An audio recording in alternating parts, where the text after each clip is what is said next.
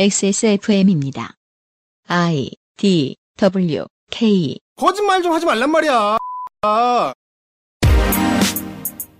그 아실의 유승균 PD입니다. 집에서 폭력적인 가장, 회사에서 못된 오너, 이런 사람들은 평상시에 해를 손바닥으로 가리는 습관을 가지고 있습니다.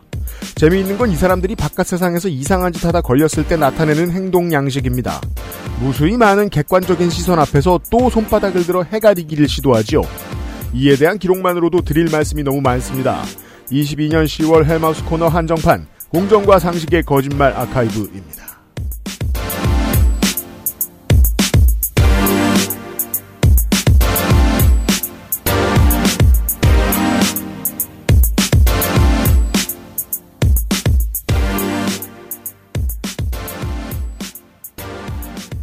윤세민 에디터와 제가 헬마우스 이야기를 듣고 있었습니다.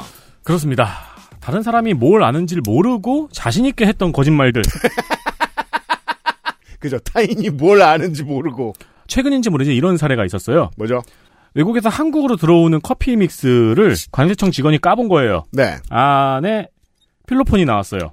멍청이죠. 누가 외국에서 한국으로 커피 믹스를 보냅니까? 아, 그렇구나. 그거는 한인마트에서 신라면을 사서 한국으로 보내는 것 같은. 그렇죠. 아, 할랄 로고 크다? 이러면서. 아, 물론 그런 건 디자인상의 가치가 있을 수도 있겠지. 다만, 이런 류의, 어, 쉽게 걸리는 거짓말들이 너무 많이 쌓여있기 때문에 3월에 방송할 것을 빨리 땡겨서 10월에 방송하고 있습니다. 공정과 상식의 거짓말 아카이브 볼륨 1입니다, 이번 주는. 그것은 알기 싫다는 반려세제 깨끗한 생각, 많이 다른 토마토맛 토망고, 관절 건강에 도움을 줄 수도 있는 QBN 관절 건강엔 MSM, 리뷰를 확인하면 꾸룩꾸룩 온유 마카롱에서 도와주고 있습니다. 개발자가 직접 생산하고 개발자가 직접 답하고 당신의 삶이 조금 더 깨끗해질 수 있게 진짜 청소를 하자. 반려세제 깨끗한 생각. 건강기능식품 광고입니다. 자기야, 나는 아메리카노? 아, 그리고 올 때 와이파이 비번도. 자, 여기 아메리카노. 와이파이 비번은 HX1... 아, 다시 보고 올게. 잠깐만. 비번은 HX16... 아, 그 하나를 또 기억을 못하냐. 자기야, 이것 좀 먹어. 기억력 향상엔 천마등 복합 추출물. 큐비엔. 제조원 주식회사 내추럴웨이 유통판매원 주식회사 헬릭스미스 마카롱의 시작은 프랑스였죠. 하지만 가장 맛있는 마카롱은 재밌게도 한국에서 만났어요. 촉촉한 식감, 은은한 달콤함. 알고 있던 마카롱과는 너무도 다른 특별한 느낌이었죠. 여러분도 이제 집에서 쉽게 만나볼 수 있어요. 네, 온유 마카롱이요. 입안 가득 프랑스의 달콤함. 꾸르꾸르 온유 마카롱. 명절이 지나도 특별한 날 같은 기분을 느끼고 싶을 땐 겁내 달아야 됩니다. 특히나 겨울에는 달아야죠. 네. 왜냐면 집에 있을 거잖아요. 꾸루꾸루의 후기 하나를 소개해 드리겠습니다. 좋습니다. 한참 전에 주문해서 혼자 야금야금 먹다가 다이어트 하는 팀원들 초코 쿠키 한 입씩 먹이고 다이어트 파괴자 되었습니다. 아, 직장에서 제일 싫어하는 스타일의 닌겐이죠. 다이어트 포기한 팀원들에게 초코 쿠키 하나씩 주려고 재주문했어요. 찐이네요, 찐. 간결하고도 악독한 김땡현님에게 적립금 쏩니다. 네, 감사합니다. 꾸루꾸루는 다이어트에 어울리는 식품은 아닙니다. 당연합니다. 치팅데이에도 그렇게 권장하진 않습니다. 우리 인생은 늘 cheating이에요. 네. 하지만 지금같이 추운 날 뜨거운 커피 한 잔 옆에서 꾸덕꾸덕 쿠키나 마카롱이 있다면 어떨까요? 그럼요. 귀한 손님이 왔을 때, 혹은 내가 망했을 때, 정말 도움이 됩니다. 그 OTT 틀어놓고 어, 그렇죠. 네, 누워 있다 보면은 아 왜 우리 집 냉장고엔 뭐가 없어 싶잖아요. 이것이 진정한 Netflix and chill이죠. 그렇죠.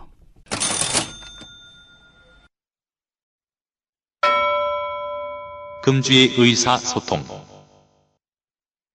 헬마우스와 거짓말 이야기 늘어놓기 전에 의사소통 잠깐 하겠습니다. 박유리 씨께서 XSFM25의 gmail.com으로 메일을 보내주셨습니다. 안녕하세요. 그것은 알기 싫다를 2년 가까이 잘 듣고 있는 청취자입니다. 여러 좋은 내용이 많지만 언론의 보도 이면을 읽을 수 있도록 도와주는 부분이 특히 제게 유익했다고 생각합니다. 최근 윤석열 대통령 퇴진 집회가 몇 주 연이어 개최되고 있다고 알고 있습니다. 저도 알고 있습니다.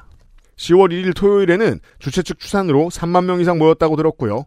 이 정도 대규모 집회면 여러 언론사에서 보도가 되어야 하는데 너무 기사가 적어 이상합니다. 전 몰랐네요.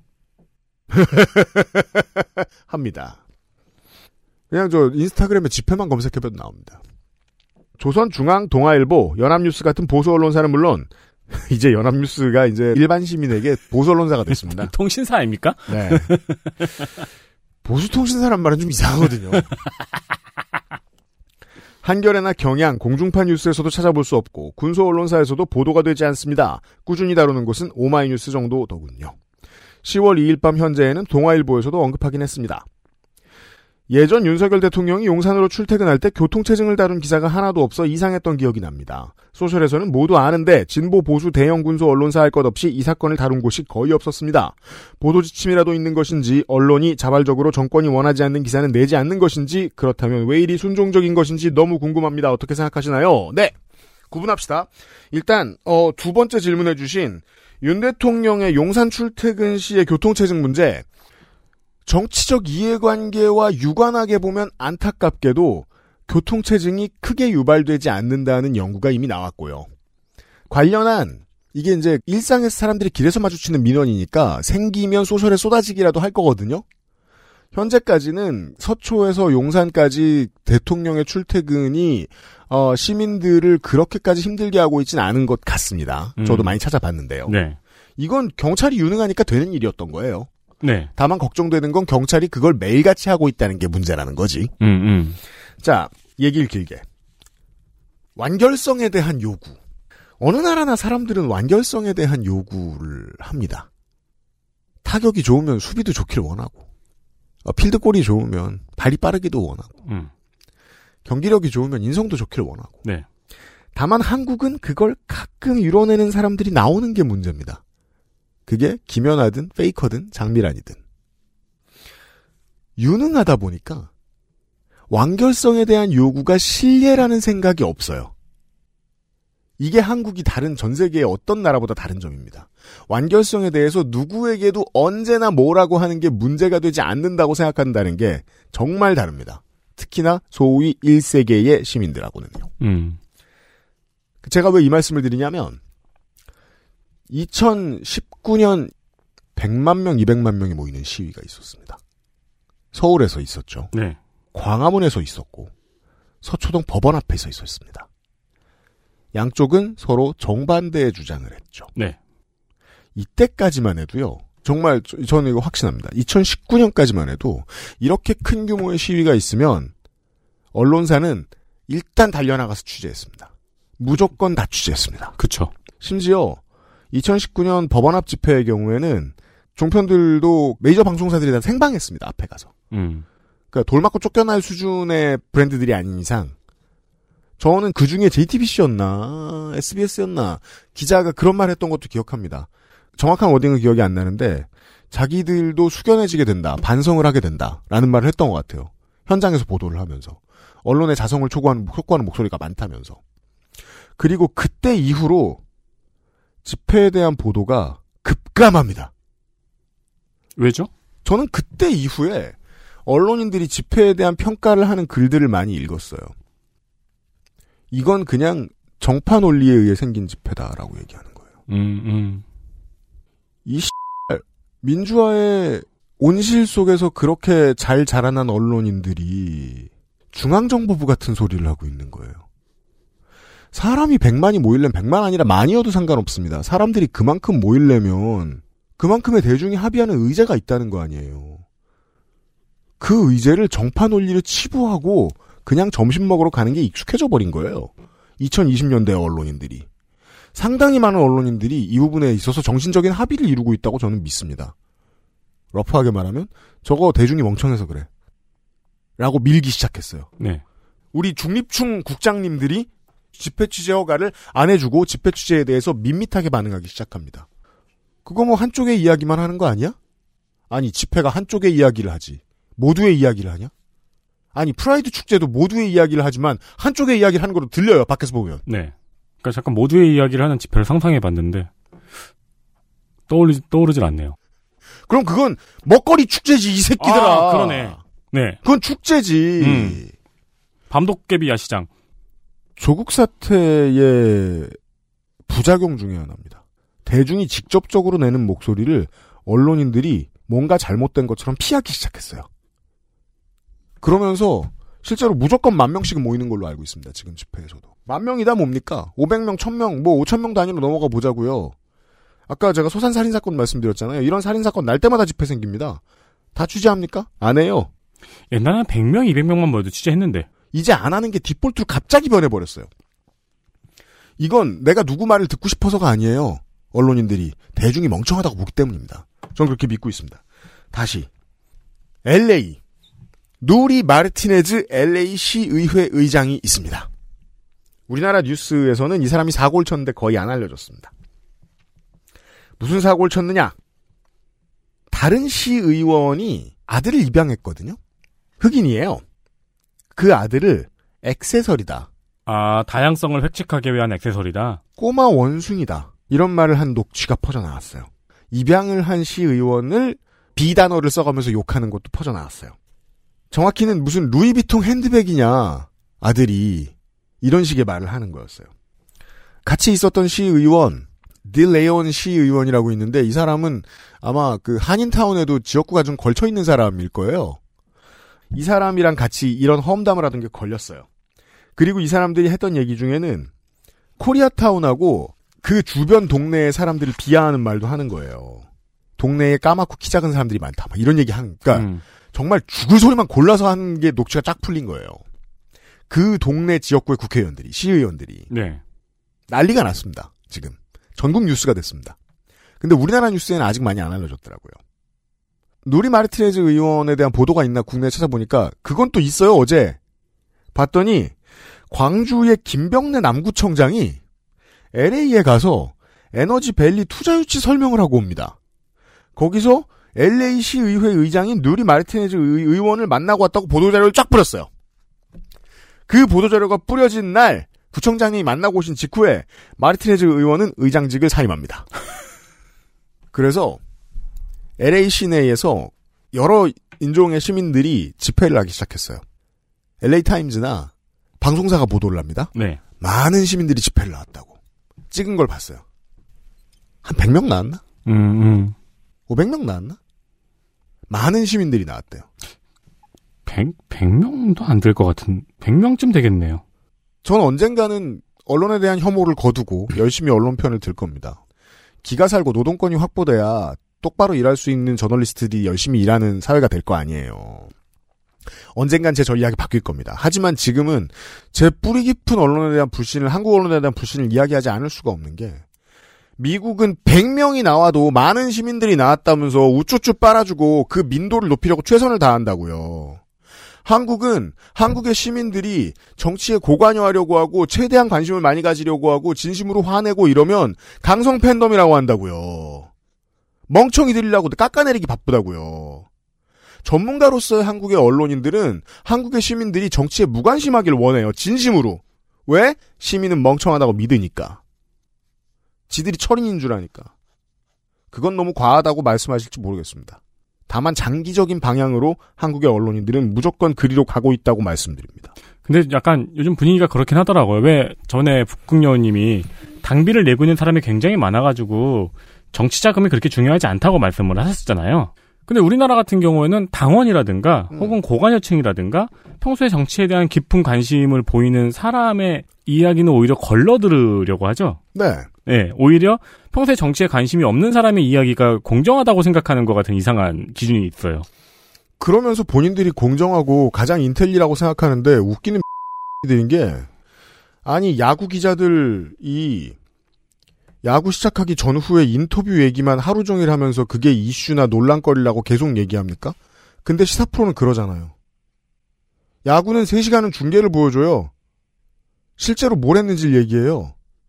근데 시사 프로는 뭐 해요? 국감 때 싸운 얘기밖에 안 하죠. 음. 진짜 국감 동안 실무는 뭐 했는지 아무도 보도 안 하죠. 언저리만 떠드는 주제에 부서로 따져도 정치부가 제일 너절한 거예요. 그렇게 따지면 치들이 뭘 잘났다고 본인들이 잘났다고 여기는 것의 증표라고 저는 생각합니다. 집회 취재가 안 되는 것. 네. 그래서 시민과 얼- 저널리스트를 섞어놓은 오마이뉴스가 아니면 이게 보도가 안 되는 겁니다. 음, 네. 아니 오마이뉴스 당연히 광화문 태극기 집회 같은 건 비판적이죠. 다만 집회 취재진 나와요. 네네. 100만이 나왔잖아. 취재해야 될 거 아니야. 그 뉴스 roundup 처음에 어제 말씀드렸던 거하고 또 동일한데요. 그렇게 대중에 대해 냉소하죠?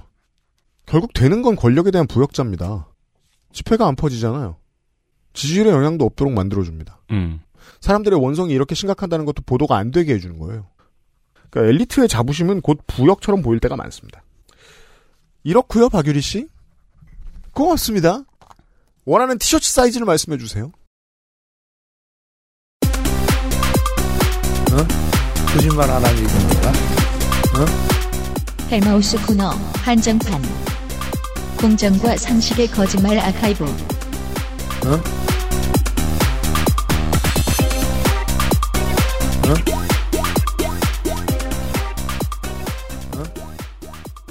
헬마우스 코너. 공정과 상식의 거짓말 아카이브 볼륨 1 edition입니다. 그래서 이제 어, 들으셨다시피 intro가 좀 다르죠? 이 목소리를 제가 저장을 해놨어야 되는데 제 저장을 못하는 바람에 어제 새벽에 녹음 전날 다시 한번 옛 헬마우스 채널의 아카이브를 다 뒤져야 했습니다. 음. 2019년 9월 17일자 윤서인과 관련된 그 지금 세 보면 헬마우스 코너 5회차의 12분 53초 지점에 나옵니다. 거짓말 좀 하지 말라고 이 새끼야.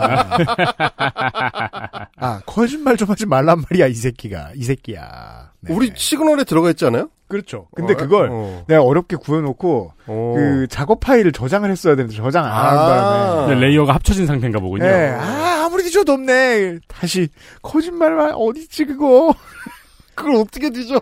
다시 어. 찾았습니다. 대단하십니다, 진짜. 야. 예. 이 PD 10년 차면 이거 합니다. 자, 헬마우스님입니다. 안녕하세요, 헬마우스입니다. 이 로스트 같네요, 로스트. 로스트가 2004년작이잖아요, 시즌 1이. 네. 한국에 대해서 막다루기로 유명한 작품이었습니다. 로스트 AKA paper towel이 여기 있네. 어, 거기서 한국이 베트남으로 나오죠? 음, 네. 그것도 구분을 못했죠. 열대, 열대. 예. 아니 심지어 김삿갓 그 삿갓도 쓰고 있고 막 그러잖아요. 그렇죠. 배경에. 고깃배 삿갓 네. 쓰고 계시잖아요. 행복할 수 없어. 네, 행복할 수 없어가 나오면서. 하지만 그 시절이 지났습니다. 그렇습니다. 하지만 우리는 로스트가 주인공들을 소개하는 방식으로 번잡하게 주인공들을 좀 만나보도록 하겠습니다. 제가 팔로우하고 있는 그 외신 기자들 목록입니다. 좋습니다. 한국계만 뽑았습니다. 어, 제일 중요한 건 이제 지난주에 어? 어제도 말씀을 드렸던 미셸 예히 리죠. 음. 워싱턴 포스트 도쿄 서울 지국장이고요. 일본과 한반도를 이제 커버한다고 이제 공식 홈페이지에 소개가 돼 있습니다. 음.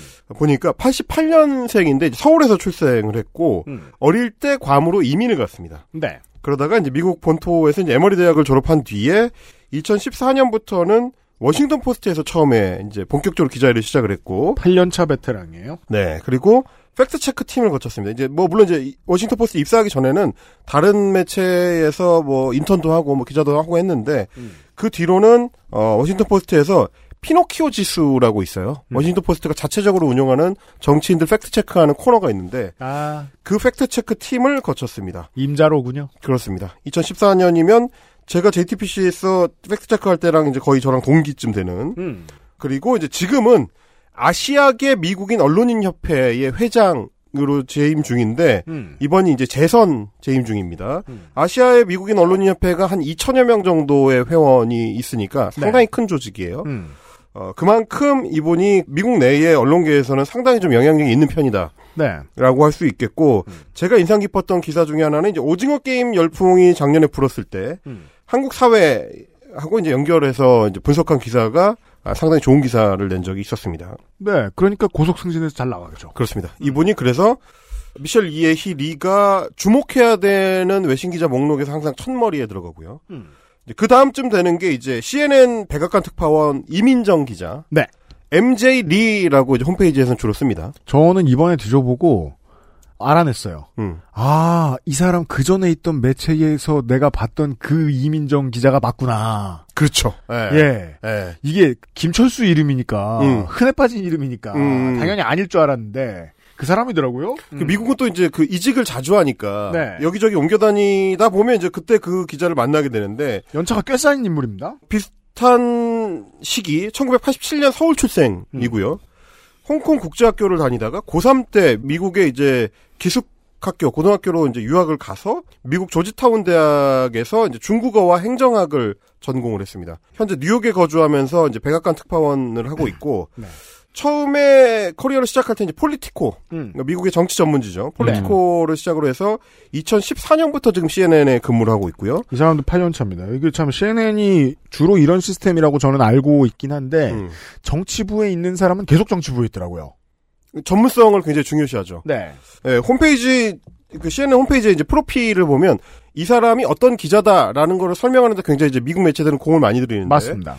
2016년 대선 때 이제 트럼프 캠프하고 힐러리 캠프를 둘 다 이제 취재를 했었고요. 2017년에는 미국 내에서 일어났던 미투 운동을 취재를 했습니다. 본인이 이제 특종을 여러 건 했는데 롭 포터 당시 백악관 보좌관 그리고 블레이크 파렌솔드 하원 의원의 이제 미투 사건을 폭로해서 둘 다 집에 갔습니다. 그렇습니다. 음. 그리고 이제 2020년 에는 민주당 경선을 취재를 하고 이제 미국 대선을 취재한 걸로 나와 있습니다. 이 정도면 CNN에서도 핵심 인재에 해당하는 사람입니다. 그렇습니다. 정치부에서는 상당히 좀 중요한 어, 기자다라고 볼 수 있을 것 같고요. 그리고 음. 하오카에 나오잖아요. 백악관 특파원이 얼마나 높은 직책인지. 어, 우리도 사실은 예전에도 청와대 출입 기자가 정치부 기자 중에 제일 그렇죠. 잘 나가는 기자로 이제 꼽히니까 네. 여기도 지금 마찬가지입니다. 근데 이제 제가 이민정 기자한테 주목하는 거는 한국 기사를 많이 쓰는 편은 아닌데 중요한 기사가 나올 때 기자들끼리 서로 멘션을 하잖아요. 음. 이렇게 at MJ 리 이렇게 걸어가지고 네. 이걸 많이 당하는 사람이에요. 음. 그러니까 이제 백악관의 시각을 좀 빨리 좀 소개를 해달라라고 할 때이 음. 사람이 많이 거론이 됩니다. 그렇죠. 기자들 사이에서 이제 중요 인물인 건데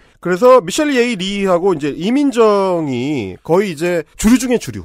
네. 어, 미국 매체 내에서도 이게 아시아계라서 어, 쿼터를 받은 게 아니고 그냥 주류인 사람들입니다. 아, 그렇죠. 그 코드하고도 달라요. 네. 아시아계 태평양계들이 요즘 정치적인 목소리가 미국 내에서 높아지고 있는 것하고 한국 특파원이나 한국계 기자들이 잘 나가는 건 또 얘기가 달라요. 그렇습니다. 그 중에서도 에이스 두 명이라고 하면 그냥 더 잘 나가는 거예요. 서울도쿄 지국장이 이제 미셸 리고 어, CNN의 백악관 특파원이 이민정이다. 이건 중요한 코드입니다. 이런 거를 좀 주목할 필요가 있어요. 그리고 이 기자들이 뭘 취재했는지를 보셔야 되는 거죠. 그렇습니다. 오징어 게임의 미셸 리 기자의 기사를 보면 여성 폭력 과 관련된 문제들이 이제 같이 거론이 됩니다. 국내에 여러 이제 다른 문화적 코드들이 들어있지만 네. 그런 부분에 상당히 신경을 많이 쓰는 기자고요. 이민정 기자는 뭐 미국 미투를 특종을 여러 건 했기 때문에 당연하겠죠. 이 부분 주목을 해야 된다라는 거고. 자, 김정민 기자가 있습니다. 뭐 트위터에서는 정민 김으로 이제 쓰는데 NK 뉴스. 한국에서는 이제 NK 뉴스 하면 국내 매체 중에 NK를 붙이면 북한 전문 매체라고 붙여버리면 맞습니다. 약간 좀 짜치게 보는 그 편견이 있어요. 그렇죠. 여기는 최근에 좀 많이 떴기도 하고 음, 원래부터 관련해서 권위는 인정받았습니다. 맞습니다. 근데 이제 국내에서 북한 전문 매체로 하면 뭐 세터민 출신으로 해가지고 약간 좀 슈킹해 보려는 분들이 참관하는 경우들이 꽤 많았어가지고 음, 음. 이게 이상한 편견이 많이 박혀 있는데 NK 뉴스는 한반도 문제를 다루는 데 있어서는 이제 북미 쪽에서는 가장 권위 있는 매체이고요. 최근에 또 중요도가 많이 올라왔습니다. 그 NK 뉴스의 서울 지국 특파원 팀장이 김정민 기자입니다. 네. 이분은 그냥 아예 한국인입니다. 음. 네, 뭐, 뭐, 이민간 2세대 뭐 이런 분이 아니고, 한국인이고, 연대에서 이제 학사를 했고요. CSIS, 어, 워싱턴에 이제 본사 두고 있죠. CSIS 연구기관에서 이제 인턴을 거친 뒤에, 어, 로이터의 한국 내, 국내 assistant를 거쳤고, 그 뒤에 이제 NK뉴스에 취직한 걸로 나옵니다. 네. 2017년에 한국 미투 관련 보도를 NK뉴스에 많이 했습니다. 그리고 2022년에는 한국 대선 취재를 했다라고 이제 본인의 어, 링크드인 프로필에 이제 올려놨더라고요. 그렇군요. 그리고 영어 뭐 회화 능통한 건 당연하고 중국어 회화 가능 이렇게 들어 있습니다. 여기서 특파원을 하려면 그건 꼭 필요합니다. 그렇습니다. 그러니까 이제 한국어, 영어, 중국어를 커버하는 어, 김정민 기자. 최근에는 북한 관련된 그 미사일 이슈들이 많이 있어서 관련 기사들에서 이름을 많이 찾아보실 수 있고요. 네. 그리고 아, 우리 녹음하는 이번 주에는 본토 선제 타격 사건이 있었기 때문에 네. 네, 좀 바빴을 겁니다. 사실 뭐 북한 뉴스는 아닌데. 네.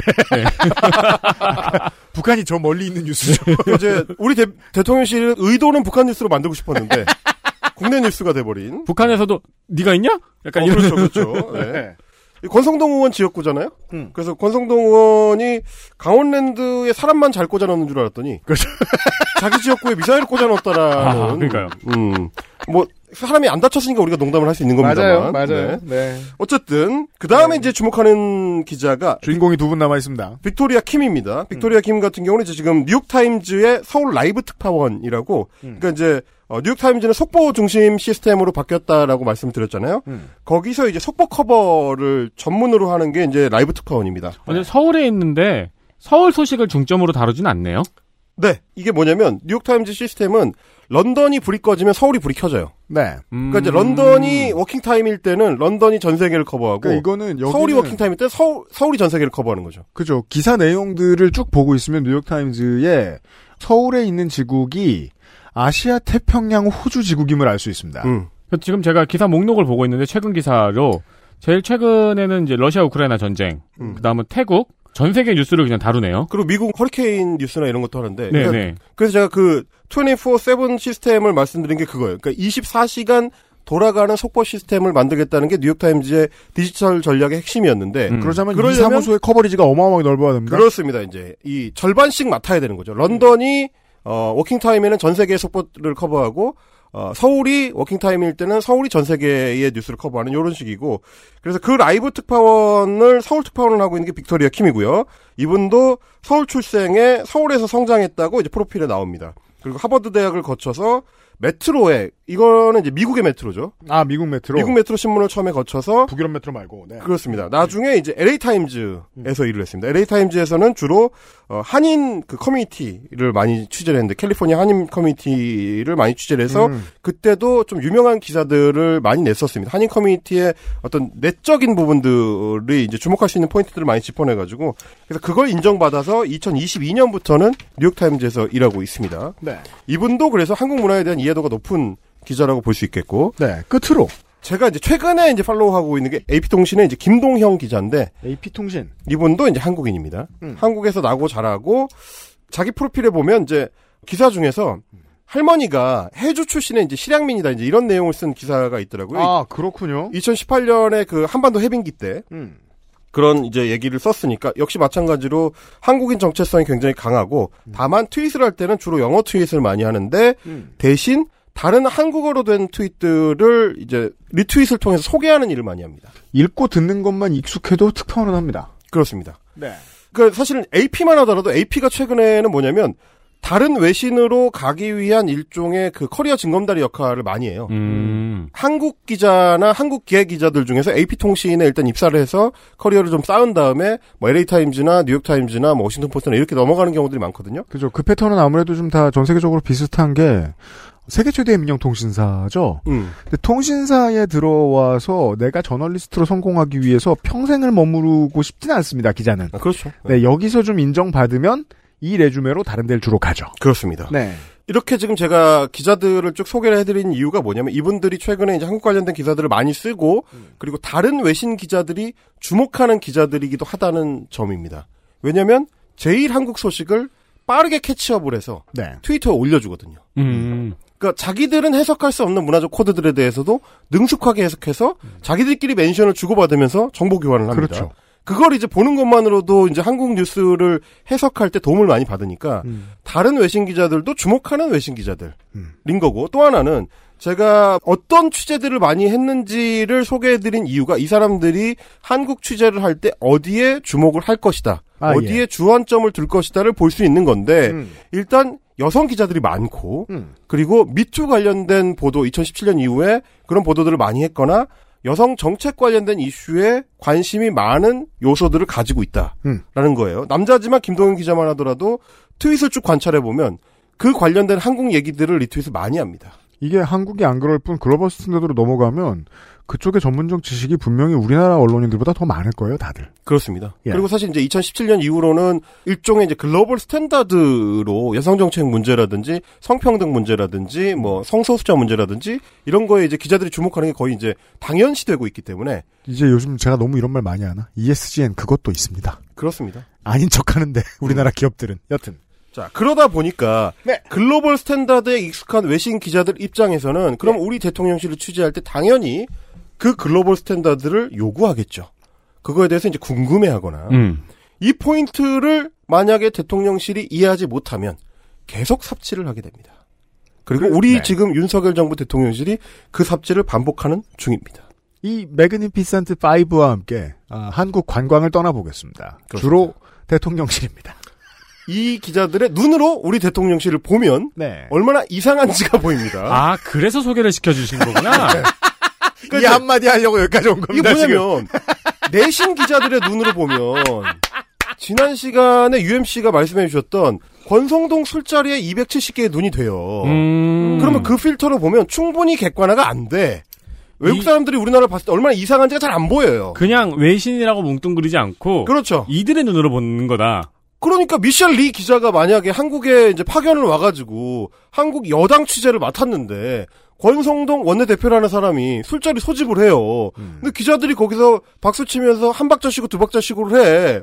그리고 맥주병에 숟가락을 꽂은 한국 여당 원내대표가 노래를 부릅니다. 그렇죠. 얼마나 이상하게 보이겠어요, 그게. 그것도 우리가 그 박지성 선수가 메뉴 진출하고 나서 깨달은 사건이잖아요. 그렇죠. 아 외국도 신문에 종류가 있구나.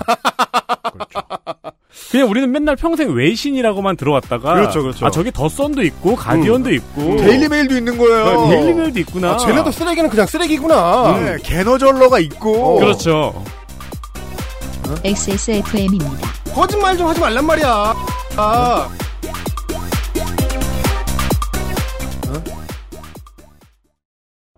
어렸을 때 엄마가 큼직하게 썰어주던 토마토. 하얀 설탕을 듬뿍 뿌려주기 전까진 먹지 않겠다고 칭얼댔지. 설탕은 몸에 좋지 않다고 실갱이하다 결국 못 이긴 척 뿌려주시던 크, 그 단맛과 상큼함의 조화. 내가 좋아하는 토마토는 바로 그 맛이거든.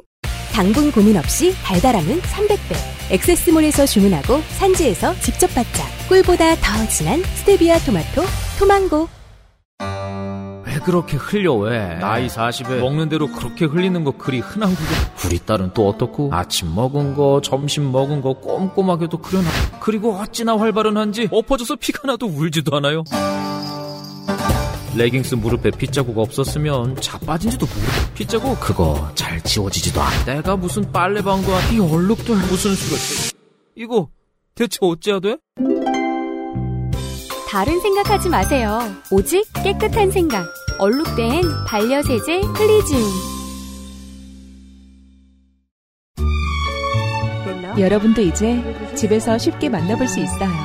네, 온유 마카롱이요. 입안 가득 프랑스의 달콤함. 꾸르꾸르 온유 마카롱.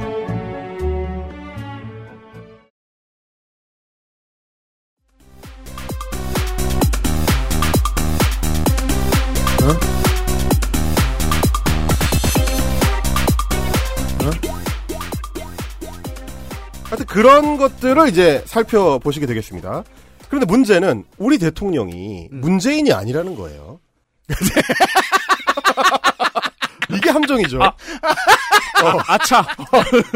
외신 기자가 이민정이고 이예희고 김동현인데 그러면 어쨌든 문재인이면 특정 사안 global standard가 당연시되는 어떤 사안에 대해서는 자연스럽게 liberal한 표준화된 반응이 나옵니다 대통령한테서.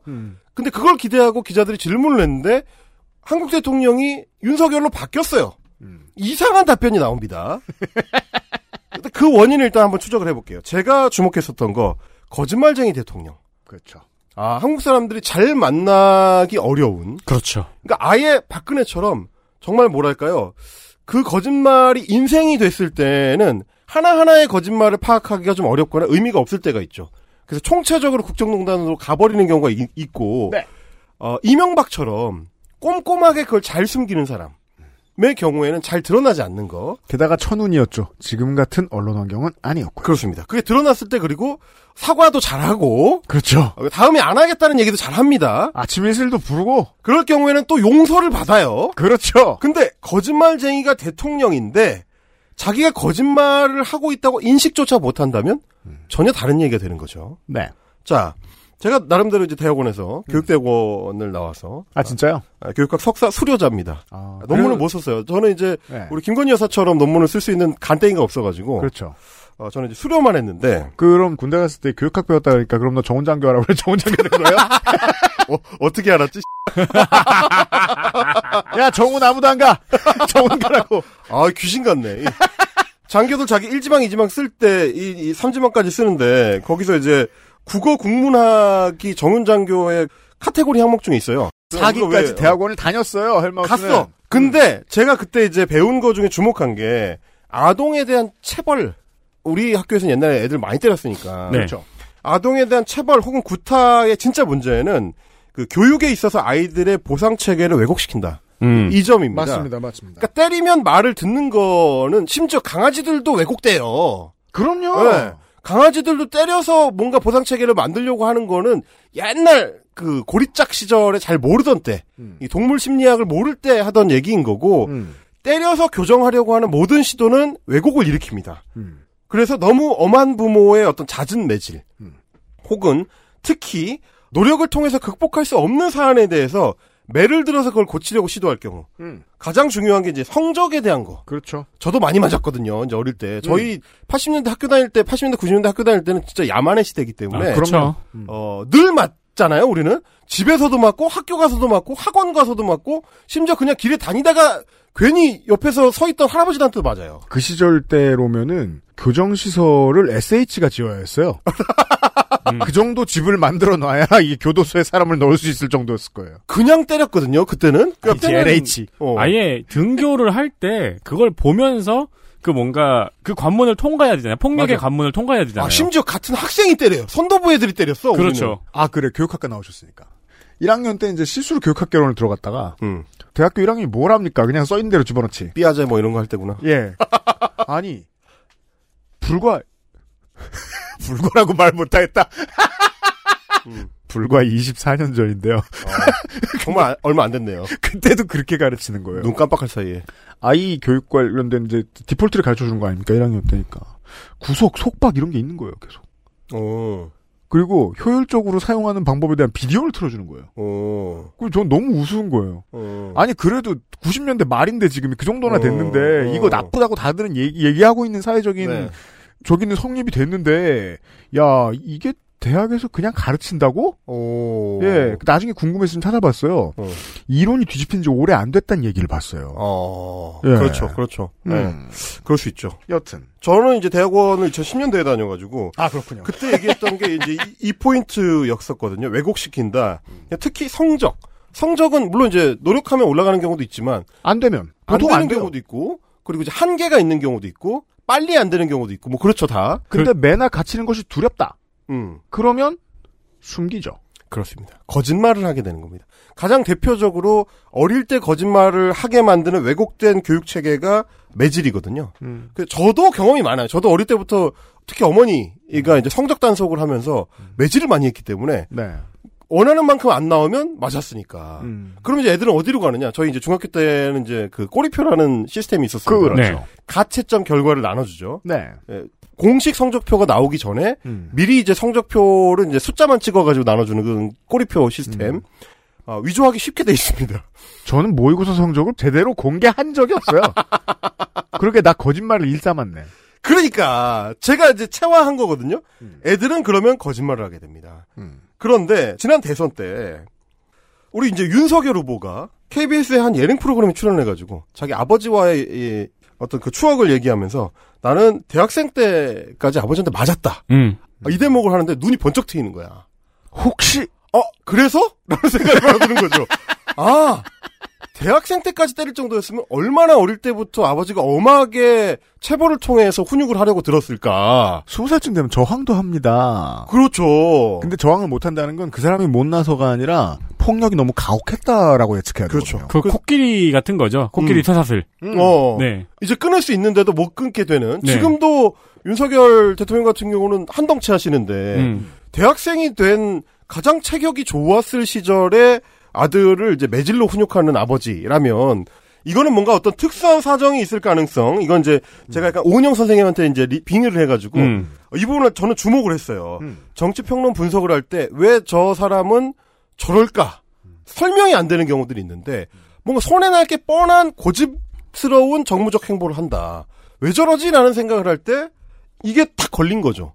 아 맞고 컸어. 그러면 뭔가 저 왜곡된 행동 양식이 거기서 유래했을 수도 있겠구나. 어, 이게 웃을 수도 없고 웃어 넘기기도 어려운 것이 이번 정권의 가장 큰 특징 중에 하나가 내부 소통이 전혀 안 된다는 거잖아요. 그렇습니다. 내부 소통이 안 돼도 공식적인 석상에 드러나야 하는 순간은 늦지 않고 오고 보통 지각을 합니다만 지각하는 정도밖에 늦지 않아요. 음.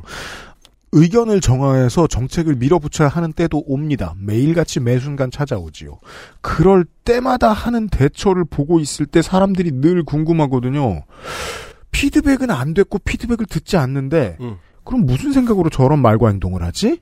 그렇죠. 그럼 그때부터는 심리학 깊은 곳, 교육학의 기본 정신을 가지고 파고 들어가야 될 거 아니에요. 어쩔 수 없어요. 그 저는 왜 이상하다고 생각했냐면 윤석열이라는 검사이자 이후의 정치인이 자꾸 자잘한 거짓말을 많이 하는 거예요. 순간순간을 넘기는 목적만 갖고 있는 네. 결국 중장기적으로는 드러날 수밖에 없는 거짓말을 순간적으로 하는 거죠. 음. 저거는 저도 굉장히 익숙한 행동 양식이에요. 오늘 저녁에 안 맞기 위해서 순간적으로 엄마를 속이는 거죠. 음. 지금 잠깐 속이는 거죠. 왜냐? 꼬리표는 결국 공식 성적표로 돌아 나오게 돼 있습니다. 네. 그거는 중학교 1학년짜리가 위조할 수 있는 수준이 아니에요. 그 시절에는. 지난 시간에 그래서 그렇게 오랫동안 설명드렸던 겁니다. 전두환 때는 공식 성적표를 아무도 볼 수 없었습니다. 그렇죠. 네. 근데 나는 언젠가 공식 성적표를 부모님한테 가져가서 거기 사인을 받아가지고 학교에 제출을 해야 되는데 지금 당장 꼬리표가 나왔을 때 맞고 나중에 공식 성적표가 나왔을 때 또 맞거든. 그러니까 일단 지금을 넘기자. 그렇죠. 그러니까 꼬리, 꼬리표 위조를 했어요. 근데 그 비슷한 행동을 대선 후보가 하는 거야. 어, 저건, 저건 분명히 거짓말인데. 저거 금방 드러날 텐데? 왜 저런 거짓말을 하지? 아무도 속일 수 없는 저 자잘한 거짓말 하는 이유가 뭐지? 이 부분에 주목을 했던 겁니다. 이제부터 거짓말 보는 시간. 거짓말 퍼레이드가 지난 몇 년 동안 윤석열 후보 주변에서 일어났어요. 주로 본인 피셜로. 음. 첫 번째는 2019년 어간에 검찰총장이 되기 위해서 후보 청문회를 할 때. 네. 그때였습니다. 그때는 야당 측이었던 음. 무서운 야당 청문위원 장재원 의원. 장재원 의원이 무섭게 몰아칩니다. 윤석열의 핵심을 찌르는 예. 굉장히 중요한 당신 윤핵관. 관, 변호- 관장. 예. 네. 변호사법 위반한 거 아니냐. 네. 어? 윤우진, 그러니까 윤대진이라고 이제 예, 소위 이제 소윤이라고 불리던 윤석열 검사가 대윤이고 첫 번째 거짓말입니다. 소윤이라고 불리던 윤대진 검사의 형 윤우진 전 용산 세무서장이 구속 위기에 처했을 때 예, 수사를 요거- 받고 있던 당시에 뭐 거짓말 얘기니까 요건 잠깐 시간을 좀 써보죠. 네. 자, 그 윤대진, 윤우진은 윤석열하고 인척 관계는 아닙니다. 다만 윤대진, 윤우진은 형 동생이에요. 윤대진은 그때 법무연수원 기획부장 검사장급이었고, 음. 어, 윤우진 세무서장, 전 용산 세무서장의 친동생입니다. 음. 그리고 윤석열 대통령과 윤대진 검사장은 검찰 내에서 아주 각별하고 실제로 유명했던 사이인데 이 형인 윤우진 전 세무서장이 세무공무원으로 일하다가 스폰서 의혹을 수사를 받았습니다. 근데 이때 윤석열 대통령이 특수부 출신인 변호사를 피의자인 윤우진 씨에게 소개해줬다는 의혹이었습니다. 그리고 이제 그때 소개받은 이남석이라는 변호사가 역시 마찬가지로 윤석열 어, 당시 검사의 이제 핵심 측근 중에 한 명이죠. 네. 중수부에서 같이 일했고요. 음. 그러니까 굉장히 아끼는 자기 후배 검사 출신 전관을 음. 변호사로 윤우진 당시 용산 전 용산 세무서장한테 붙여준 겁니다.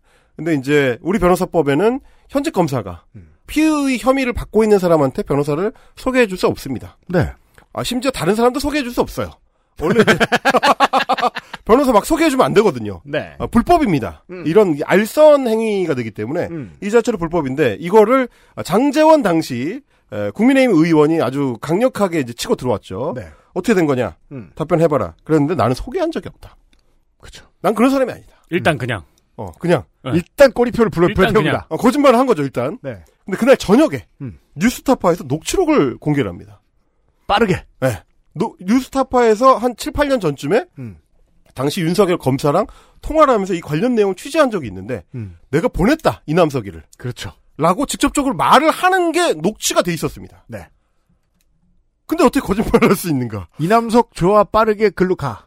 아니 저는 이때도 어이가 없었거든요. 아니 그러니까 이게 왜 그러냐면 여기는 그냥 사적인 자리가 아니고 인사청문회를 하는 국회 인사청문회장입니다. 네. 여기서 거짓말을 하면 위증죄로 처벌을 받아요. 처벌됩니다. 국회에서 하는 위증죄는 형벌이 굉장히 강합니다. 음. 이게 말하자면 그냥 대충 넘어가서 그렇지 음. 사실은 중범죄고 음. 미국 같으면 감옥 가요. 네. 우리는 이게 되게 가볍게 다뤄지지만 의외로 되게 우습게 보니까 가볍게 다뤄지면 미국 같으면 중범죄라서 감옥 가거든요. 음. 이걸 거짓말을 검찰총장이 되겠다는 사람이 순간적으로 한다. 그리고 나서 뉴스타파에서 공개를 했습니다. 그러니까 또 장재원 당시 의원이 네. 저녁에 그걸 보고 또 조지죠. 또 때립니다. 왜 거짓말을 했냐? 음. 아 이게 약간 제가 좀 착오가 있었습니다. 음. 얼렁뚱땅 넘어갑니다. 그렇죠. 그러니까 이 장면이 굉장히 처음에 상징하는 바가 많았더라고 저는 이제 생각을 해요. 거짓말을 순간적으로 아무렇지도 않게 하고 그게 들켰을 때 그거를 변명하고 대충 뭉개는 데 있어서 아무런 거리낌이 없다. 얼굴이 빨개지지조차 않는다. 저 사람 좀 이상하다. 그때 그 습관이 나서 저도 그게 좀 조금 재밌었던 기억이 나요. 그때는 정치 지형이 다르잖아요. 그렇죠. 이 사람 민주당 사람처럼 보고 있었잖아요. 고관현씨. 음. 음. 그래서 피해 쉴드를 칩니다. 민주당 지지자들이 일부 지지자들이 피해 쉴드를 칩니다. 일- 그리고 일부 보수 지지자들은 피를 보겠다며 칼을 어. 들고 갑니다. 윤석열 씨의 집 앞에. 굉장히 이제 기묘한 일들이 그 당시 많이 일어났었죠. 그럼에도 불구하고 굳이 크게 떠들까 나는 내가 엄청나게 평상시에 즐거워하는 일이 아님에도 불구하고 음. 야 뭐야 검사는 다 이런가 그 중에 뽑아 올린 사람이 이 모양인데 이거는 이 사람만 이런 건가라는 궁금증이 그때 제가 처음 들었던 기억이 납니다. 그렇습니다. 이거는 근데 시작이었습니다. 네. 어, 그때는 뭐 어쨌든 검찰총장으로 넘어가 버렸으니까 그 뒤에 뭐 큰 일이 있을 일이 없는데 제가 자잘한 거짓말들만 몇 개 뽑아왔어요. 음. 자 대선 캠페인이 한창일 때 네. 윤석 열차 우리가 지금은 익숙해진 그 윤석 열차 말고 네. 찐 윤석 열차 음. 패러디 윤석 열차 말고 진짜 윤석 열차 네. 이준석이 만든 윤석 열차가 있었습니다. 그렇죠. 그 전세 열차를 만들어가지고 전국 순회 그 투어를 한다라는 구상이었는데 음. 한번 하고 끝났습니다.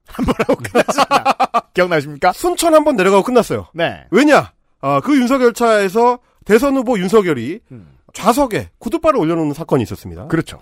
그리고 그거를 그 당시 이제 대변인이 음. 자기랑 이제 친한 거를 과시하려고 음. 구두발 올려놓은 그 사진을 본인 보좌진을 시켜서 찍어가지고 음. 자기랑 같이 잘 나오게 찍어가지고 자기 페이스북에 올렸다가 난리가 났습니다. 자 생각해 보자고요.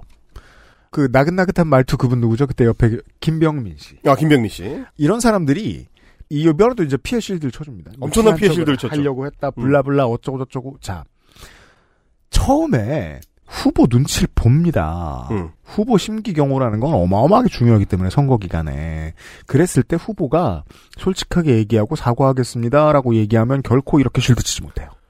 그, 후보 음. 발로 어떤 태도가 나왔고 그걸 눈으로든 공기로든 느꼈다는 거예요 주변 사람들이. 지금은 우리한테 굉장히 익숙해진 윤석열 대통령의 기본 그 디폴트 태도잖아요. 사과하면 끝날 거를 꼭 이를 키웁니다. 그렇죠. 그냥 아 잠깐 잠깐 좀 실수를 했다. 다음부터는 이런 일 없게 하겠다라고 하면 끝날 거를 그때 똑같았습니다. 잘못했다는 얘기를 그렇게 하기가 힘들어가지고 뭐라고 얘기했냐면 후보 본인이 그 당시 이렇게 얘기했습니다. 제가 장시간 이동 때문에 가벼운 다리 경련이 있어서 잠깐 올려놨다. 쥐났다. 그럼 왜 구두를 안 벗는가부터 시작을 해가지고 그쵸. 그럼 이제 덧붙여질 얘기가 많아져요. 아니 다리에 경련이 났으면 우리 이제 축구하다가 다리에 쥐났을 때도 일단 축구화부터 벗거든요. 음. 근데 왜 구두를 안 벗고 구두발 따로 그렇죠. 올려놨느냐. 네. 그러니까 사실은 이 변명을 안 했으면 안 나올 추가적인 의문이 따라붙는 거예요. 스포츠 의학 전문가들이 들러붙습니다. 그러니까요. 그러니까 왜 그 사람들이 들러붙을까요? 거짓말을 하는 걸 알겠으니까요. 이상한 거짓말을 하니까 네. 뻔한 거짓말을 하니까 근데 그때도 피해 실드를 칩니다. 이준석 당시 대표 지금은 음. 어, 돌아올 수 없는 강을 건넜지만 그때 네. 정말 피해 실드를 친 게 장시간 저하고 무릎을 맞대고 앉아 있다 보니까 다리에 경련이 난 걸로 알고 있다. 그렇죠. 개고기를 파는 순간입니다. 아니 도대체 어떻게 다리에 경련이 나면은 저렇게 구두발을 올리냐고요. 이게 다른 말로 하면 양 사세요, 양. 이죠. 네. 그 당시 이제 나경원 의원도 이제 비슷한 말을 했습니다. 발에 질환이 있는 것으로 안다. 한 발 더 나가죠. 순간 경련이 아니야. 발에 질환이 있대. 발에 무슨 질환이야? 뭐 무좀이 있습니까? 그럼 구두를 벗어야지. 저는 이런 얘기는 할 수 있습니다. 아니 당이란 당론이 정해주면 움직여야 되고 선거 때는 혼연일체로 움직여야 됩니다. 그런데 이제 처음 정치에 관심을 가지기 시작하신 분들이 당 전체의 보이스를 해하지 않기 위해서 여론전에서 크게 밀리지 않기 위해서 할 수밖에 없는 어떤 말을 하는 정치인들을 욕하실 때가 있어요. 욕을 먹어도 될 때가 있고 보통은 그렇지 않을 때가 훨씬 많습니다. 전 나경원 의원 불쌍해 죽겠습니다. 이 시점에서는. 아, 뭐 물론 이제 이분은 이제 전작이 있으시죠. 어, 주어는 없습니다가 전작이죠. 네. MB 시절에. 그렇잖아요. 근데 MB 시절에는 이렇게 다선 의원이 아니 당내 최고 중진이 어, 그렇죠. 아니었잖아요. 필사적으로 해야 됐던 시절이죠. 예. 이 나이까지 이러면 어떡해. 발에 발에 질환이 있는 것으로 알고 있다. 씨. 이준석은 무선이기나 하지. 무선은 와이어리스고. 이, 이러니까 안 돼, 그 어그로 내 거야! 이러고 쫙 멀리서 진중권 씨가 뛰어왔죠. 아. 예. 그러니까 저는 한 내년쯤에 진중권 2편쯤에 봐도 좋을 것 같아요. 뭘 또 쌓으셔 이 사람이. 지금 차곡차곡 쌓고 있습니다. 그러니까요. 차곡차곡 쌓고 있어요. 아, 난, 나는 내 통장에 뭐가 들어오는 기분이에요. 네.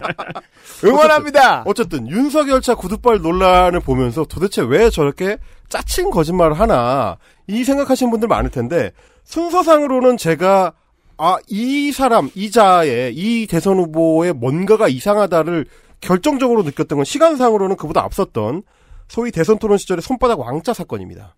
네. 그때가 결정적으로 아 윤석열이라는 사람은 이상하다.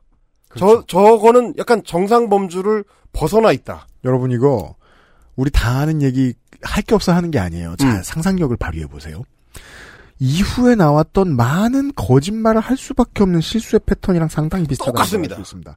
자 제가 몇 가지 코드만 소개해 드릴게요. 겁내 쪽팔리게 손바닥에 왕을 썼어요. 음. 근데 TV에 나가요. 이게 너무 소중했는데 들키지 않아야 되면 손을 피면 안 되죠. 그쵸. 근데 까먹죠. 볼 때마다 보이죠. 자, 자, 제가 이걸 부정하고 싶은 거예요. 까먹을 수 없습니다. 손바닥에 써 있는 건 보입니다. 어. 크리스토퍼 놀란 메이저 데뷔작 메멘토. 메멘토. 면도 이렇게 써 있으면 봅니다. 존 G가 내 아내를 죽였다. 쓰면 봅니다. 음, 음. 왕은 보입니다. 실수할 수 없는데 카메라를 향해 실수인 척 보여줍니다. love sign. 자, 이 코드가 중요합니다. 실수할 수 없는데 실수인 척 미디어에다가 드러냅니다. 그러면 그 다음에 반드시 해명을 해야 할 타이밍은 돌아올 거거든요? 음. 그걸 아무 말로 막는 데에 아무 두려움이 없다고 유추할 수 있죠. 근데 진짜 놀라운 게 정말 아무 말로나 막으려고 했어요. 그 아무 말을 정리해 오셨습니다. 그러니까 왕자가 터지니까 소위 말하는 이제 무속 논란이 이제 불거졌단 말이죠. 음. 저게 일종의 이제 우리도 사실 한번 다룬 적이 있습니다. 그 왕자를 해설해주는 그 보살님 영상을 저희가 소개해드린 그렇죠. 적 있잖아요. 네. 난리가 났는데 그러면 정치인의 이제 기본 덕목은 차라리 큰 거짓말을 하더라도 작은 거짓말을 하면 안 된다는 거거든요. 네. 뭐 DJ처럼 음. 내가 집권하면 내각제를 하겠습니다. 음. 했다가 그런 거를 우회를 해버리면 음. 차라리 정치인이니까 그러려니 해요. 정치인의 기술적 거짓말. 그렇죠. 그게 이제 성공한 사례고 하려다가 실패한 거는 박근혜 전 대통령 2016년에 갑자기 내각제 개헌하겠습니다. 들고 네. 나왔을 때죠. 그건 안 되는 거고. 네. 어. 근데 이제 이거는 손바닥에 왕자 썼다 걸렸잖아요. 아 그러면 이게 내가 대선 토론 같은 큰 거는 처음이어가지고 좀 긴장이 되다 보니까 긴장 풀기 위해서 이런 거를 좀 해봤습니다. 라고 하면 될 거를 네. 거짓말을 해요. 음. 그래서 차를 타고 차를 타려고 집 밖에 나오는데 주절 주절. 동네에 연세 좀 있으신 여성 주민 몇 분이 후보를 붙들고 토론에 잘하시라면서 격려차 적어준 것이다. 이거 사실 아니 이게 그러니까 이게 네. 이게 어디 저 불광동 뒷골목에 사시는 분이고 이제 동네가 작은 동네고 어 옆집 사람들이랑 잘 알고 지내고 이런 데는 모르겠어요. 아크로 비슷하잖아. 이분이 사는 데가 아크로비스타잖아. 아크로비스타에 어디 동네 주민들이 그냥 돌아다닙니까 이게 여기를 말이 안 되잖아요. 이 설명 이상하잖아. 그러니까 그분들은 주차장에서 지하 주차장에서 뭐 하고 계시냐고. 제가 이거 많이 아는데요. 많이 해봐서 아는데 이게 이제 어, 피방 갖다 붙잡혀 온 자식이 하는 말입니다. 문장을 이렇게 시작합니다. 차를 타려고 집 밖에 나오는 대로 시작합니다. 그 다음에 그때 그때 이제 차에 뭐 이렇게 친구한테 납치되죠. 아니면 뭐 길에서 너구리가 튀어나오거나 무슨 뜻하지 않은 일이 생겨요. 그 맥락과 상관없는 디테일들이 나와요. 맥락과 상관없는 디테일. 그러면 제가 어저께 설명드렸잖아요. 외신 기자들 입장에서는 다 버릴 정보야. 그렇죠. 아, 게 뭐야. 뭐 동네 뭐 어쩌고 저쩌고 이게 무슨 말이야 도대체. 한국 사람들 같으면 뭐 그 사람이 이제 오래된 old town에 살고 거기 이제 이제 종종 그 할머니들을 심심하신 분들이 의자 내놓고 이제 밖에 앉아 계시잖아요. 두 와이즈 셋, 할머니들. 네. 어 그러다가 이제 아는 애가 지나가면 아이고 일로 와봐라 뭐 용돈도 주고 손, 손바닥에 왕자도 써주고 그럴 수 있어. 그런 동네면. 근데 여기는 아크로비스타란 말이에요. 아크로비스타. 옆집에 누가 사는지도 몰라요. 아니 엘리베이터에서 내리면 바로 차잖아요. 그리고 그리고 보통 네. 동 현관 앞에 대놓죠. 아 그렇죠. 이쯤 되면 네. 피방 가서 밤새다 걸렸을 때 이런 말을 했죠. 그러면 반드시 본능적으로 따라오는 다음 시퀀스가 있습니다. 음. 이런 비슷한 너절한 소리를 한마디 더 하고 싶어져요. 그렇죠, 그렇죠. 예, 또 나와요, 그래서. 어, 그래 또, 그니까 또 나오는 거죠, 이제. 네. 그리고 사실 나는 이거를 내가 원해서 적은 게 아니기 때문에 지우려고 했다라는 거짓말을 합니다. 음. 어, 대변인들이, 이건 이제 김병민 피셜인데, 네. 물티슈로 닦았지만 안 지워졌고, 음. 알코올 성분이 있는 세정제로 다시 닦아도 지워지지 않았다. 깨끗한 생각이죠. 아니, 저기, 지금 광고할 때가 아니고, 그래서 게시판에서 다들 그 얘기했죠. 굵기로 보면, 음. 볼드가 얼마나 thick한가를 보면 이건 네임펜이에요. 아, 그렇죠. 네임펜은 그냥 지워집니다. 그래서, 있는 거. 그래서 실제로 한 물리학자가 지워봅니다. 자기가 유성 매직으로도 써보고 뭐 이 그냥 수성 매직으로도 써보고 양쪽으로 다 실험을 해봤는데 다 지워진다. 네. 그러니까 뭐냐면 너절한 거짓말, 누구도 믿지 않을 이상한 거짓말을 하니까 그거를 깊이 파고 들어가는 사람이 생긴단 말이에요. 제가 기억합니다. 이때부터 안 그래도 좀 삐져 있었던 템코 유저들 네. 홍준표가 져서 어. 슬슬 윤석열 대통령을 까는데 흥미를 느끼기 시작합니다. 그렇죠. 그러니까 이게 이제 이 자식 이 자식 내 전문 분야 건드리네. 어. 그 당시가 이제 홍준표랑 이제 경선하던 시점이죠. 네. 그러다 보니까 여러 사람이 나와서 온갖 방식으로 패러디를 하게 되거든요. 음. 그러니까 피방 갔다가 걸린 애랑 똑같아요. 음. 디테일을 붙이죠? 그럼 엄마가 디테일을 파고 들어왔을 때, 음. X됩니다. 시간 단위로 적어놔. 누구 만났어, 누구 만났어, 누구 만났어 따르기 시작하면 X되거든요, 이게. 다시 한번 말씀드립니다. 저- 전두환 박정희 땐 그런 엄마가 없었습니다. 아, 그렇죠, 그렇죠. 문제가 되는 거예요. 그러다가 오- 디테일을 더 지어내는 거죠. 이걸로 난리가 나니까 막 수성 유성 매직 지워보는 물리학자가 나오니까 기자들이 계속 질문하잖아요. 말이 되냐? 그랬더니 후보가 또 한 번 자기 입으로 이렇게 변명합니다. 처음에는 손바닥에 가로로 줄을 긋고 점세 개를 찍기에 디테일해, 디테일해. 음. 어 왕자인 줄 몰랐다. 그게 중요합니까? 그럼 에미넴의 이인 줄 알았던 거죠. 뭐, 왕자인 줄 몰랐다. 세 번째 토론 때 글씨가 크길래 네. 왕자입니까 물었더니 그 할머니가 기세 좋게 토론하라는 뜻이다 이렇게 얘기를 했다. 너무 디테일해 너무 지나치게 디테일하다고 이러면 엄마는 그 할머니를 찾아 넣을 수밖에 없어요. 몇 동 몇 호신이 이런다고 우리 엄마는.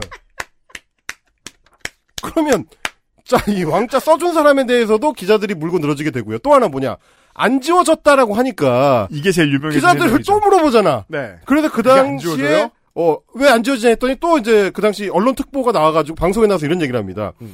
손바닥을 지워야 되는데 주로 이제 우리 대선 후보 윤석열 어, 경선 후보 같으면 주로 이제 손을 씻을 때 네. 손가락 위주로 씻으시는 것 같다. 그렇죠. 그래서 화장실에서 손 씻고 나올 때도 안 지워지더라. 보통 손가락은 반대편 손바닥으로 씻죠.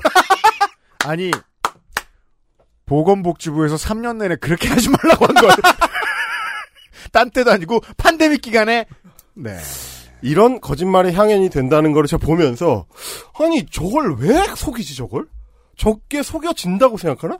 사람들의 기억에서 저렇게 거짓말을 하면 꼬리표 없어지듯이 없어질 수 있다고 생각하나? 너무 이상한 사람이다. 그죠. 그러다 보니까 제가 그 생각을 하게 된 거예요. 내가 교육학 시간에 배웠던 거. 아, 자잘한 순간을 모면하기 위한 거짓말을 하는 아이들의 행태가 저렇게 비틀렸을 때는 원인을 추적해 보면 애들을 그렇게 몰아갔던 잘못된 교육이 있더라. 음. 이런 게 어, 생각이 났던 거고. 그럼 앞에 60 먹은 사람한테 앞에를 우리가 뭐 고치라고 할 수는 없으니까 그 뒤에를 자꾸 신경을 써서 봐야 되겠구나. 네. 이 사람은 또 자잘한 거짓말을 할 수 있겠구나. 라는 걸 생각하고 이제 보게 된 겁니다. 맞아요. 비슷한 거를 어, 영국의 인디펜던트 지도 봤어요. 이 소위 손바닥 왕자 논란 때. 자, 이제 슬슬 외신이 들어옵니다. 자, 외신은 언제 들어왔죠? 20년대에 다 들어왔죠? 그렇죠. 근데 일면에 저게 나오니까 자기들도 봐야죠? 인디펜던트가 봤을 때 너무 이상한 일이에요, 이게. 네. 왜 South Korean presidential candidate는 석열 윤은 저 이상한 어 Chinese character를 손바닥에 쓰고 나오는가? Chinese character which means king. 저걸 왜 온팜으로 쓰고 나오는가? 그날 보도를 했어요. 아 진짜 이 그래서 이제 인디펜던트지가 굉장히 상세하게 소개를 했더라고요. 어, TV 토론회에 이런 게 등장을 했다. 그리고 대통령 후보는 어, 이 글자 뒤에 숨겨진 의식적 어, 의미에 대해서 주장하는 거를 이제 부인했다라고 아르판 라이라는 네. 인도계 영국 기자가 음. 작성을 했습니다. 미스테리한 한자를 TV 토론에 들고 나왔다. 손바닥에 그려서.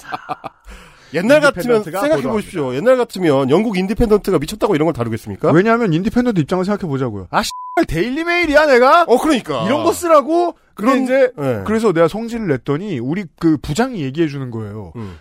야, 아무튼 그리고 나왔잖아. 어, 그렇지. 어. 한국 대선이잖아. 그리고 제일 제일. 야당 후보잖아, 저 사람이. 네, 히트 많이 나와. 야, 거기 검찰총장 출신이래. 써 임마. 짜치지만 보도해. 어, 그래서 쓰게 되는 시대다. 우리 아이는 이제 밖에 나가서도 창피하게 되는 겁니다. 자, 그리고 이제 뭐 아시다시피 이제 김건희 도이치모터스 주가 조작 사건에 대해서도 디테일한 여러 거짓말들을 했는데 뉴스타파가 연속 보도를 하는 바람에 이제 죄다 개털립니다. 거짓인 걸로 이제 판명이 됐고요. 지금 그 뉴스타파가 쉬지 않고 있어요. 너무 재밌어. 뉴스타파가 그러니까 말하자면 뉴스타파는 자료를 원래 쌓아놓고 보도를 하는 매체잖아요. 뭐 파나마 문서라든지 이런 거를 원 자료를 확보한 뒤에 뭐 한 300페이지 되는 것들을 쪼개서 보도하거든요. 그리고 심지어 반응을 보면서 보도합니다. 뉴스타파는. 근데 지금 반응을 계속 보면서 지금 보도를 하고 있죠. 그저 이제 언론 언저리에 있는 사람으로서 뉴스타파에 대해서 걱정할 때도 많이 있어요. 뉴스타파가 매출 매입 구조상 항상 뉴스타파 동영상 앞에 시작하는 말이 있잖아요. 광고를 안 내고 이제 후원으로만 운영되는 그렇죠. 예, 독립 언론이다 이렇게 써 있어요. 이런 곳은 정권의 핵심을 파헤치는 보도가 아니면 먹고 살기가 아주 어려워요. 음. 만약에 보도할 만한 비리 사건이 없는 시대가 온다. 그랬을 때 변질되기 쉬운 수익 구조를 가지고 있어요. 그렇습니다. 따라서 지금 겁나 건강하고 연락 강력합니다. 아, 김건희 뉴스타파 김건희 쳐보세요. 엄청납니다. 그게 제가 현직에 혈험에 있을 때 절실하게 느꼈잖아요. 팩트체크 론칭이 2013년인데 네. 박근혜 정권 때였지 않습니까? 음. 그럼 팩트체킹 할 게 얼마나 많겠어요. 빵빵 터져요. 잘 나갔습니다. 음. 근데 정권이 2017년에 바뀌었잖아요. 음. 할게 없어요. 그렇죠. 그게 좀 어려운 일이 되는 거죠. 음. 그리고 이제 뭐 예를 들면 워싱턴 포스트 아까 이제 이예희 기자 있었던 음. 피노키오 집회도 마찬가지입니다. 트럼프 있을 때 얼마나 신났어. 그러니까요. 매일매일이 리즈 갱신이죠. 음. 아 근데 지금 좀 어려워지는 네. 그런 맥락이랑 좀 비슷합니다. 뉴스타파의 리즈가 돌아오고 있어요. 그래서 그렇게 되고 있는 상황이고 네. 그리고 이제 또 하나의 짜친 거짓말 개 사과 논란 때도 있었습니다. 음. 지금 다 잊으셨겠지만 아 죄송합니다. 어. 도이치모터스 그 모르시는 분들을 위해 아주 짧게만 말씀드릴게요. 음. 김건희 씨는 직접 거래를 했습니다. 그렇죠. 알려진 바에 의하면 280여 건 그것도 이제 그냥 문서가 남아 있는 기록이 남아 있는 거죠. 음. 280여 건을 한 종목만 사고 팔고 사고 팔고 했어요. 음. 심지어 자기 엄마랑도 하고 음. 그 중에 50건은 본인이 지시했다는 확실한 증거가 이미 법원에 나왔습니다. 재판을 통해서 드러났죠. 네, 그리고 이게 이제 재판을 통해서 이미 드러나 있는 것이 뉴스타파를 통해서 드러나기 전에 음. 윤석열 후보는 TV 토론에서 아니 그 사람이랑은 그냥 안 했고 지금은 뭐 그 아내가 직접 한 건 없고 그렇습니다. 사람이 직접 한 건 없고 지금 그 사람이랑은 좀 이상한 것 같아서 절연을 했고 저게 아무것도 없어요. 제 워딩 저게 아무것도 없어요. 이렇게 어. 저게 아무것도 없어요라고. 그래서 저는 처음에는 저게가 사람들은 다들 관계라고 생각했어요. 아무 음, 관계도 음, 없다. 음, 음. 근데 지금 알고 보면 손해가 하나도 없다. 이윤이 엄청나다. 이래야 사실이 돼요. 어, 그렇죠, 그렇죠. 그래서 이제 뉴스타파가 지적했던 게 그거잖아요. 기본적으로 법은 융통성이 필요한 법들이 있습니다. 선거 관련 법들이 그렇습니다. 왜냐하면 대통령은 내란을 일으키지 않은 이상 소추의 대상이 될 수 없기 때문에 선거법 위반으로 끌어내려질 수 없어요. 다만 선거법을 위반한 건 확실하게 돼버린 거예요. 이 김건희 씨와 관련된 거짓말로 인해서 지금 고발이 돼 있고 아마 임기가 끝나면 어, 수사가 속개될 가능성이 있죠. 그렇게 돼버렸습니다. 음. XSFM입니다. 거짓말 좀 하지 말란 말이야. 아. 달콤한 건 건강에 해롭다. 당분 고민 없이 달달함은 300배. 꿀보다 더 진한 스테비아 토마토. 토망고. 인체 적용 시험을 마친 프리미엄 원료 MSM. 관절 건강엔 QBN. 제조원 주식회사 우리바이오 유통판매원 주식회사 헬릭스미스 QBN QBN 관절 건강 N 인체 적용 시험을 거친 안전한 건강 기능 식품 수년간 데이터로 관절이 해롱한 이들의 안식처가 되어준 관절 건강 N 안정성이 검증된 옵티 MSM과 QBN의 노하우가 담긴 부원료 액세스몰의 최대 스테디셀러 관절 건강에 도움을 받고 싶다면 추천해 드립니다. 네. 고백하지 않을 수가 없습니다. 그 액세스몰에 한 번이라도 들르신 분이 샀을 가장 확률 높은 물건. 빅그린 샴푸. 네.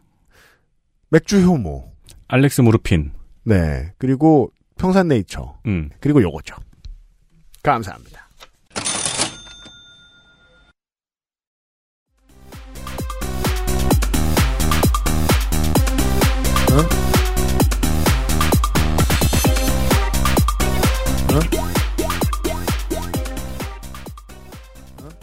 그리고 이제 저희는 짜친 거짓말로 또 넘어가 보겠습니다. 좋습니다. 짜친 거짓말 개사과 논란 시절에 개사과 앞에서는 그 전두환 관련된 정치는 잘했잖아 발언을 했다가 그렇죠.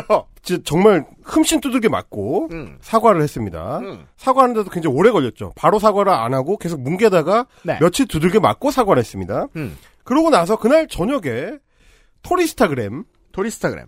네, 윤석열 후보와 이제 김건희 여사가 함께하고 있는 반려견 토리의 음. 이제 계정을 만들어서 운영을 했었는데 인스타 계정에 토리한테 음. 사과 를 주는 장면을 촬영을 해서 그렇죠. 올렸습니다. 네. 올렸죠. 시기상으로 보나 맥락으로 보나 사과는 개나 줘. 죠.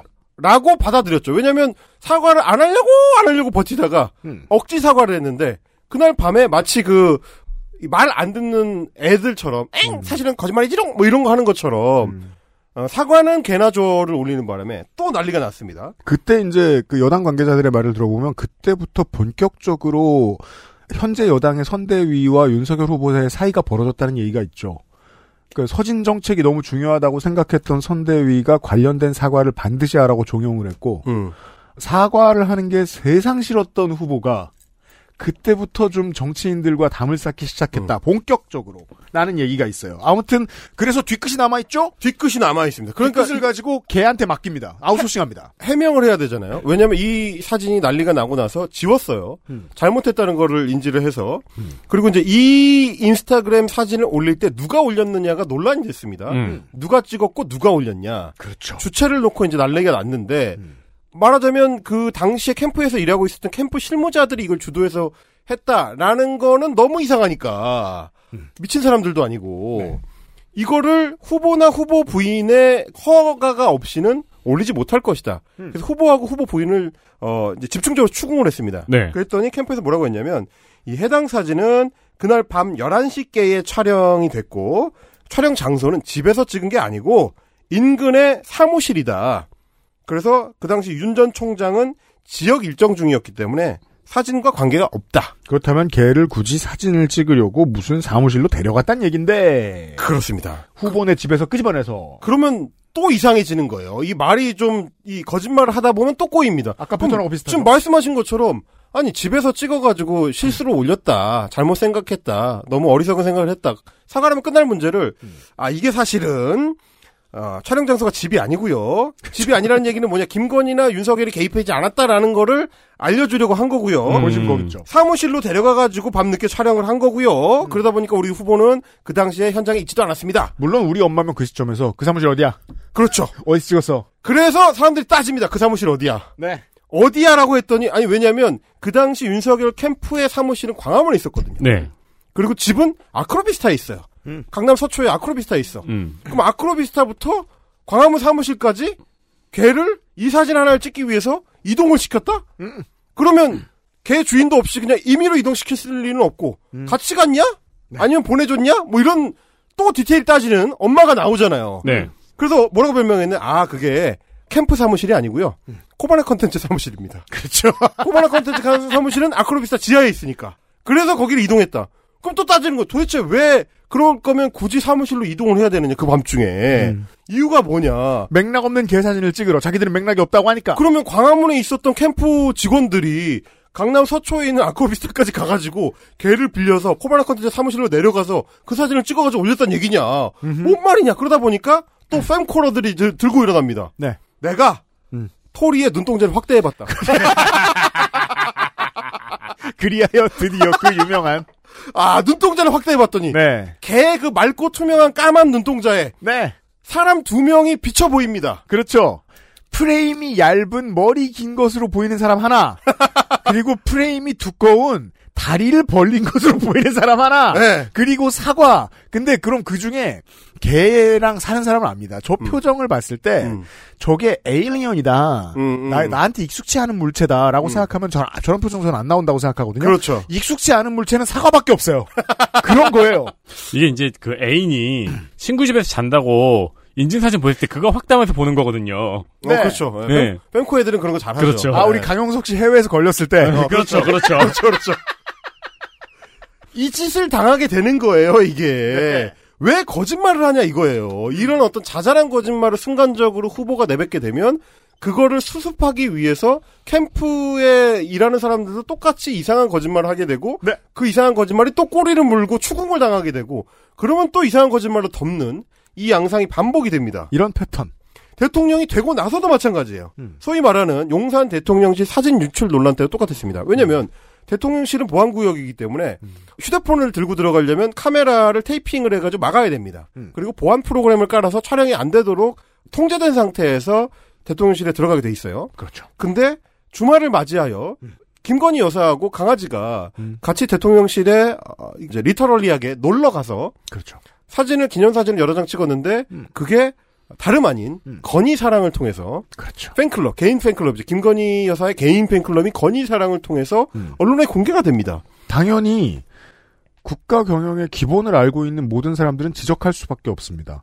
이게 이 사진이 어떻게 사사로이 돌아다닐 수가 있어? 그러니까 이 모든 과정이 이상한 거죠. 음. 그러니까 말하자면 대통령실의 공식 촬영 기사가 어, 찍으려면 음. 공식 일정이어야 될 테니까 혹은 사적 일정이더라도 공식적으로 release가 돼야 되니까 release가 됐다면 청와대의 공식적인 social 계정으로 나갔든지 그렇습니다. 청와대 아니면 홈페이지로 기자들한테 갔든지 기자단한테 배포가 되거나 음. 그렇죠. 이래야 되는데 개인 팬클럽의 페이스북에 게재가 되고 그거를 기자들이 받아 쓰는 상황이 되니까 음. 난리가 난 겁니다. 네. 아니 저거 도대체 그러면 누가 찍었냐? 음. 대통령실에서 설명할 때는 용산에 들어갈 땐 다 보안 통제를 받기 때문에 개인 카메라로 찍을 수가 없는데 그러고 들어가면 간첩 취급을 받아야 돼요. 그렇습니다. 이거 보안 사고가 됩니다. 네. 어 그러니까 따졌죠. 음. 그랬더니 뭐라고 답변하느냐? 아 이게 여사님이 사진을 찍고 내보낸 사람이 대통령실 직원이 아닌 것 같다. 처음에 강인선 대변인 처음에 이렇게 얘기합니다. 자, 그럼 간첩 들어왔단 얘기죠. 그러면 외부인이라는 얘기잖아요. 그렇죠. 아니면 네. 사생. 어, 그럼 뭐냐? 보안 시설에 보안 취급 자격이 없는 사람이 들어와서 촬영을 마음대로 하고 그걸 외부로 유출했다. 그럼 더 큰 사고가 됩니다. 음. 그럼 강신업을 불러다가 족쳐야죠. 그렇죠. 그러니까 처음에 대통령실은 아, 여사님을 보호하기 위해서 그리고 대통령실을 보호하기 위해서 대통령실 직원이 공식적으로 이걸 유출시킨 게 아니다라고 얘기를 했는데 그랬더니 그럼 비공식적으로 유출한 게 되는 거예요. 그렇죠. 더 이상해졌어. 그래서 계속 갔습니다. 계속 계속. 캐물입니다. 아, 그러면, 그럼 그 카메라 뭐냐? 누구 걸로 찍은 거냐? 아, 최소한 자격이 좀 있는 것 같은 사람으로 그렇지. 하기 위해서 여사님의 카메라였다. 그렇죠. 이렇게 변명을 합니다. 아니 그러면은 대통령 부인의 카메라를 뺏은 놈은 누구야? 그렇죠. 그리고 또 하나는 뭐냐면 대통령실 부인은 그러면 들어갈 대통령 때 부인이 뭔데? 보안 앱 안 깔아? 이 사람만 예외야? 그런 네. 게 어딨어? 이렇게 막 따지게 되는 거죠. 그랬더니 다시 변명이 바뀝니다. 사진을 찍은 거는 사실은 아, 부속실 직원이었다. 자, 직원 하나를 목을 베기로. 그렇죠, 그렇죠. 아, 직원은 괜찮느냐? 여사가 카메라를 건네주자. 이, 이거 왜이 변명이 필요하냐면, 여사는 상시 근무하는 사람이 아니기 때문에 앱을 잠깐 안 깔았을 수도 있다라는 문객이 전술이에요. 네, 네. 대통령실 직원은 다 깔아야 되기 때문에 아무도 카메라로 사용할 수가 없어. 그 휴대폰은. 그러니까 여사가 카메라를 건네줘서 휴대폰을 건네줘서 그거를 부속실 직원이 받아서 찍은 것이다. 라고 했어요. 그랬는데 대통령하고 여사하고 둘이 찍힌 사진을 보니까 김건희 여사가 자기 핸드폰을 들고 있어. 카메라 안에 그 사- 화면 안에. 네. 뭐냐 어떻게 된 거냐. 걔 난리가 이게 납니다. 웬 일본 공포물입니까? 찍었다는 카메라가 손에 들려 있는데. 손에 들려 있어. 이게 뭐야? 링이야 주온이야. 그러니까 이 모든 이 복잡한 사안들. 그러니까 거울로 찍었는데 잔상 없는 것 같은 그런 류의 고전 공포잖아요. 이 컨셉은. 저희가 미숙했다. 대통령실에 출범한 지 얼마 안 돼서 그 한마디만. 아, 보안 통제에 다소 미숙한 면이 있었는데 아, 다음부터는 직계 가족들한테도 좀 엄밀하게 적용하겠다. 라고 했으면 될 거를 그 한마디만. 이 난리를 냅니다. 그래서 다시 돌아가는 거죠 교육학으로. 자잘한 거짓말로 순간을 모면하려고 하는 경우는 결국 어릴 때부터 쌓여온 성격적인 문제들, 비틀린 교육 환경에 따라서 순간을 모면하려는 거짓말을 하는 사람으로 만들어졌다. 맞습니다. 라는 얘기가 되는 거고, 이 모든 다양한 예시들을 통해서 우리가 확인할 수 있는 거고요. 네. 그런데 문제는 이 사람이 우리 대통령이라는 겁니다. 자, 다시 한번 성적표 나온 날의 엄마 이론으로 돌아가 보겠습니다. 엄마의 입장입니다. 만약에 이제 전업주부라고 생각해보죠. 뭐 아빠여도 좋습니다. 해가 뉘엿뉘엿 저물어 갑니다. 아직 나는 아들, 딸과 만나지 않았죠. 아들, 딸 아직 오기 전입니다. 그렇죠. 해가 저뭅니다. 해는 똑같이 저물어요. 하지만 그 똑같이 생긴 해를 보고 우리 엄마는 이미 이해했습니다. 이 새끼 꼬리표 버리고 오네. 그렇지. 피방 들러가지고 프린트하고 있구나, 이 새끼. 온 국민들이 이미 다 알고 이 쇼를 감상하게 된 거예요. 그렇습니다. 다만 온 국민이 이걸 다 아니까 모두가 비웃는다는 사실을 편안하게 이야기하기엔 어떤 기자들은 너무 권성동의 술을 먹었습니다. 그렇죠. 네. 그리하여 내일 이 시간에 권성동과 술 먹지 않는 기자들이 드디어 이 상황을 지켜보는 이야기를 그렇죠. 나눠보도록 하겠습니다. 엄마가 엄청 엄밀한 엄마일 때. 그렇죠. 빡센 엄마일 때. 공정한 상식적인 엄마일 때. 굉장히 어려워진다. 뭐 우리가 이 사례는 몇 년 전 그 중앙일보 3대 독자 제사 지내는 기사로 잘 알잖아요. 삼, 막, 삼촌이 삼촌. 나오고, 막, 어, 그렇죠. 죽- 죽었던 이모 부활하고, 막, 그래서 뭐라 그러니까 삼촌 죽이고 막. 그, 그 사실은 외삼촌이었고, 막. 네, 죽이자마자 바로 제사 지내고 또. 아주 캐니벌한 사람들의 이야기로 변했죠. 그래서 우리가 어, 상습적 거짓말쟁이가 엄밀한 외신과 만났을 때 일어나는 그 케미스트리에 대해서 거짓말 안 하는 얘기입니까? 결론을 내일 내겠습니다. 국가적인 비극에 대해서 네. 내일 알아보겠습니다. 헬마우스와 돌아오겠습니다. 유승균 PD와 윤세민 에디터였습니다. 감사합니다. 고맙습니다. XSFM입니다. I D W K 거짓말 좀 하지 말란 말이야. 아. 어?